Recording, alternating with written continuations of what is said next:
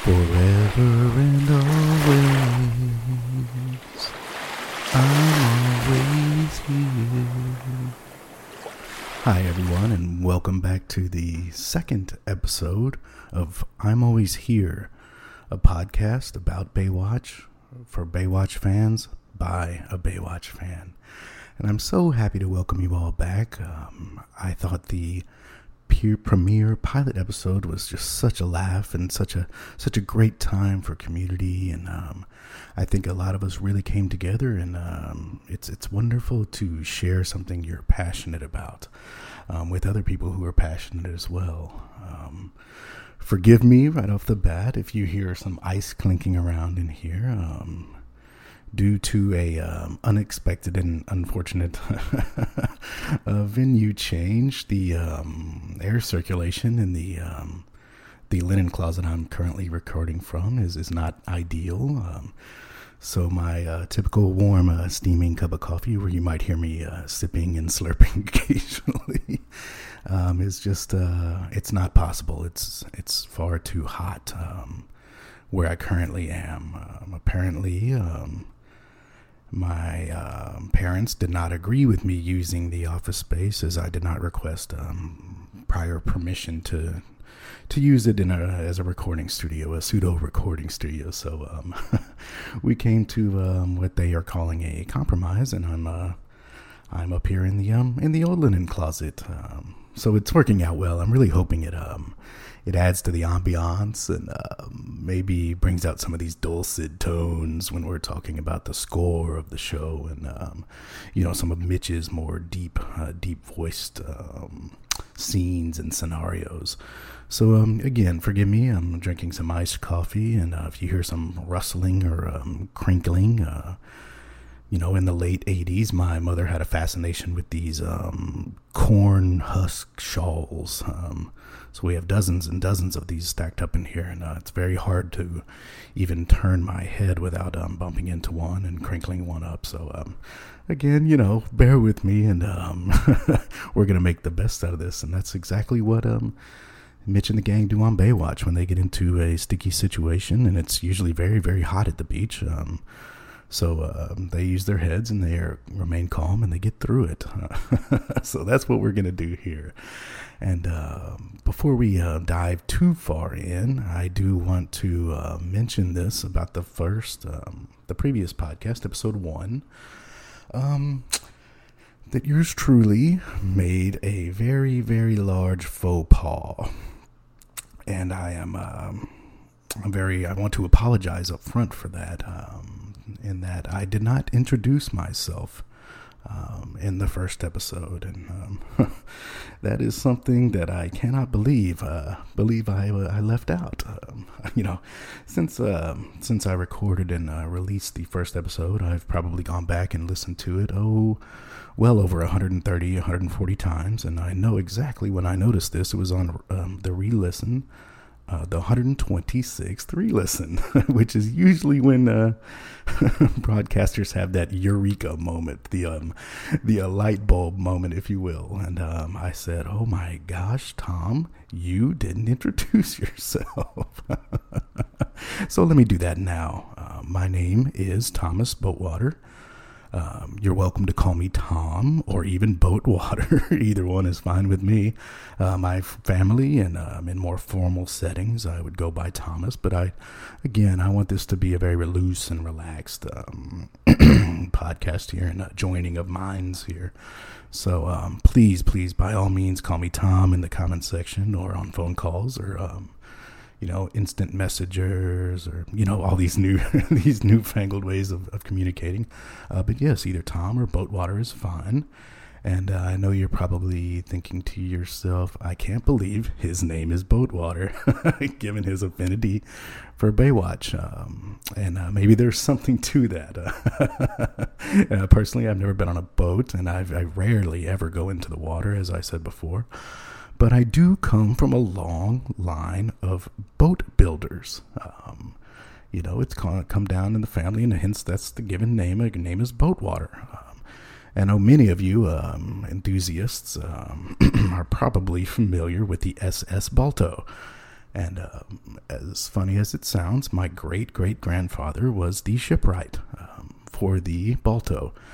And um, just you know, as a brief aside, um, I think it's important that we all you know share a little bit about ourselves. Um, in the late 1800s, uh, my great great grandfather, also named Thomas, was commissioned to build a merchant ship um, named the Balto.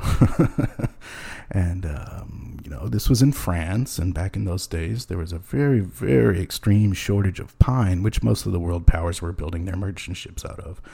And uh, being a um, trailblazer that he was, my great great grandfather Thomas said, We have an abundance of pine, and why don't we just use pine to build the boat? now, most people called him crazy, and uh, most people said, Hey, pine will never work. It's not going to work. And, uh, and they, they turned out to be correct. Um, the Balto, uh, unceremonial. sorry, I'm getting a little uh, choked up here. Um, unceremoniously sank uh, before making it out of the um, out of the bay. They say, and um, it was a you know of course a sapwood like a pine is going to immediately swell, and um, the joisters and joints. I'm not a I'm not a woodworker, so forgive me, uh, and please feel free to correct me in the comments. But the joints and um, you know all the things that a boat are made out of immediately swelled, and essentially the boat just you know, fell apart. um, there were no casualties. Uh, it was so close to the shore. Most men were able to, um, you know, swim uh, very, very easily. And some in such, you know, in such shallow water that, you know, they were able to walk even back to the shore. Um, and so, yes, uh, that is the origin of my family name as far as we can go back and see. And um, through the early 1900s, following the, um, you know, as they phrased it, the uh, Balto um, debacle, the bad Balto, and so forth, um, we were actually stripped of the name Boatwater, and uh, we're called Boat Wrong um, for many years, and uh, No Boat, and um, Boat, you know, Boat Sink, and so forth until the 50s, um, where my father. Um, went to an actual court and um, got our name changed back to its rightful name, you know, Boat Water. So since then, and surely since I've been born, uh, we've always been the Boat Waters. Um, but uh, since you know, since then we've we've haven't had any uh, any Balto like trouble, and uh, of course we there were no longer any um, shipbuilders in our family um, after that incident. So it's not something that um, we talk about a lot with, within our family, but it is something that I like to share and uh, just kind of lend itself to um, knowing a little bit more about me and um, where I come from. All right, now that we've got that little um, history lesson uh, over with, I promise um, there won't be any homework on that, I promise. and uh, that I've properly um, introduced myself and hopefully mended a few fences from my um, from my faux pas, I'd like to take this opportunity to reflect a little bit on the um, first episode and uh, give everyone in the community a chance to maybe meet um, some of their peers. So, I'm looking at my YouTube page where I uploaded the first podcast, and uh, I see a wonderful comment. Let me pull it up right here. Sorry, the internet is a uh, is a little bit spotty up here. It's um completely separated from the main part of the house, and the, the Wi-Fi is um at its at its very limit up here. It seems, as well as the air conditioning. Um, I see a comment here from uh, someone named the DW1142, and I can only imagine what that means. but it says here, it's like I'm running through the sand with Mitch Buchanan. And I want to say a big thank you to um, Mr. 11, uh, Mr. 1142. Um, that's the kind of feelings I'm trying to and hoping to evoke um, through this spoken word rather than the visual medium of a television show. Um, I'd love for you to feel the the spray of the beach and um, you know the salt and the sand and the, um, uh, I guess uh, people make hot dogs and um, whatnot. I'd like for everybody to get that smell. Um, and uh, yes, yeah, so a comment like that I really really love seeing, and I encourage um, I encourage more of you to um, leave comments and let me know how this is affecting you and how you feel about uh, about Baywatch and about life uh, when you listen to this um, this program here. And uh, beyond that, there was a number of other comments um, that I received, not um, publicly via YouTube or um, Spotify, but in the form of text messages from my extended family, and um, many of those were not a, not as long or not along the same lines as uh, DW eleven forty two. Um, many of those were more like, um, "Why are you doing this?" Um, please stop doing this. Uh, didn't we already go through this with the Balto and um, you know things like that? But uh, I'm not gonna take those to heart. I'm gonna I'm gonna let those um, roll off of me like um, salt water on a surfboard, or the hull of a, a rescue jet ski, something like something along those lines. Um, so yeah, I'm gonna choose to ignore those because I know there's so many of you um, that really truly do appreciate this um, this program for what it is and what it's going to be. So we're not gonna hang up on the negative. Um, so if you are going to leave a comment, I'd love for it to be positive, but I'd prefer it just to be honest. Uh, I, you know, I'm tough. Um, when I feel down and when I feel discouraged, I think about uh, all the trials and tribulations of the um, the lifeguards on Baywatch and Mitch in particular, and uh, just how he shows courage in the face of um, in the face of adversity like this. So keep them coming. Uh, and we're gonna grow in this together. So there's there's no worries there. And uh, again, just feel free and open. and uh, with that being said, I'm finally, I think, ready to sink our teeth into the pilot episode, and I'm very very excited about this. Um, I introduced it last time, obviously, but um, probably need to reintroduce it as I'm sure there are going to be many, many more listeners, uh, and this may be their first episode. So,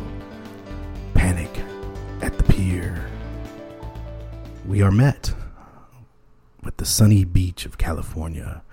I, um, there's some slight introductions to some minor players in this, but I really want to get into the first critical scene of the show, and I'll be providing timestamps for those of you who um, are going to watch along, uh, which I do recommend, but it's not necessary. I'm, I'm, I'm perfectly able to um, paint a picture for you, a landscape. Uh, you know the total the totality of the scene. So I'm very very capable and very willing to do that. But I will be providing timestamps. I will.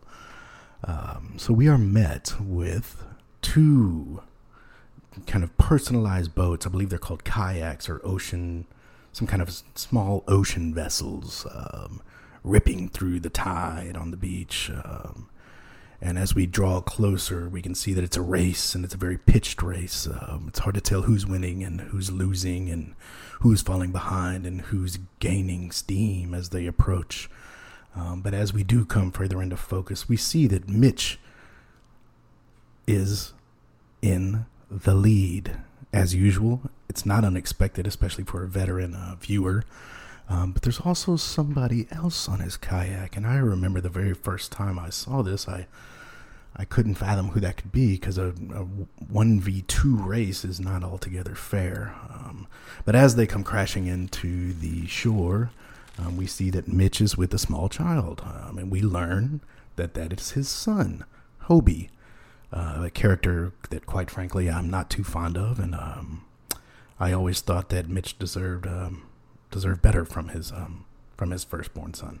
But but that's not something we'll uh, we'll get into right now. We'll, we'll talk about that much, much further on um, down the line as the characters develop. What I also found very, very interesting, and this is again, this is picture me as this is a first time viewer, the first time I'm seeing this show.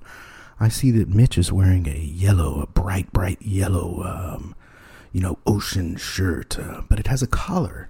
And so when I was watching this um, in the late 80s, as I said, 1989 to be exact, I thought that perhaps this was a, a James Bond situation where Mitch would come out of the out of the water and um, be dressed for a gala. You know, he's very very rugged and um, he certainly has the looks. And if they were going to eventually cast a new Bond, I certainly think he should um, at least at the very least get an audition.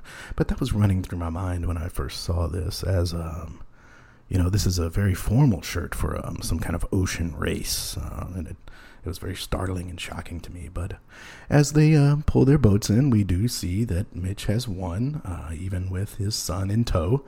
And a very, very beautiful, beautiful woman um, has lost the race, and um, she throws out accusations of cheating and um, you know, foul play. And again, at first I was like, how can this woman accuse Mitch of cheating? There's not a chance in hell that he would pardon me, excuse me. There's not a there's not a chance in heck that he would ever cheat in anything, much less um, an athletic feat in the ocean. Um, but it turns out they're just having a good time, and uh, it's more of a friendly competition, as they would say, versus a really pitched um, pitched race or any with any stakes on the line. To be sure, um, we also find out in this sequence a very very integral and key uh, piece of information that Mitch is divorced. And again, it was startling to me I'm watching, but it is true. He is divorced and he has to take his son to, I guess, go back to his mom, you know, go back with his mother. The visitation time is over. So that's a little bit of just the first first scene. Um, and on my, um, I would get into more to their conversational, um, the tone and actual words. Uh, I plan on introducing some impressions in this. I'm still working those out. I'm workshopping them. Um, but in my last my current, you know, my current watch through while I'm researching for this, I'm actually watching the um, German version, the German language version, um, for a variety of reasons. Uh, most pressing, so I can watch this, and uh, if my parents happen to walk by the room, or my um, my babysitter when my parents aren't here, they she happens to. I prefer, um, and I've really, really tasked my parents with um, calling that a um, supervi- supervisor supervisorial companion rather than a babysitter. I feel that uh, that's a little bit more appropriate. Um, but if anybody happens to walk past my room, they will think that I am working on my language studies um, versus watching Baywatch. So it, um, it works out for a variety of reasons. Um, although I do admit it is making it very, very hard to um, follow the plot um, thus far. Um, but as we said, um, yeah, so that we can obviously tell that there's probably some romantic interest between Mitch and this um, beautiful, beautiful woman. Her name escapes me. Um, and um, in the um, in the German version, it's a very, very difficult name to say. Um, Franke, Frank, Franke, or something along those lines. But that's obviously not the name in the uh, in the American version. And I will certainly, certainly update this um, in the video description with the correct name.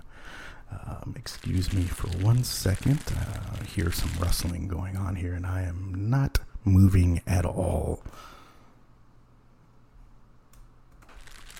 Oh, once again, it's going to be uh, my sincerest apologies. It appears there is a small um, rodent of some kind in this linen closet. It appears to have burrowed into the um, the cornhusk uh, is here, and it's um, appears to be very, very angry and upset. Um, and it is time for me to go and um, sort this out. And hopefully next weekend, uh, when I record the third episode, we'll have a better resolution to this. But in the meantime, I have um, I have got to vacate the premises. So until next time, I'm always here. My God.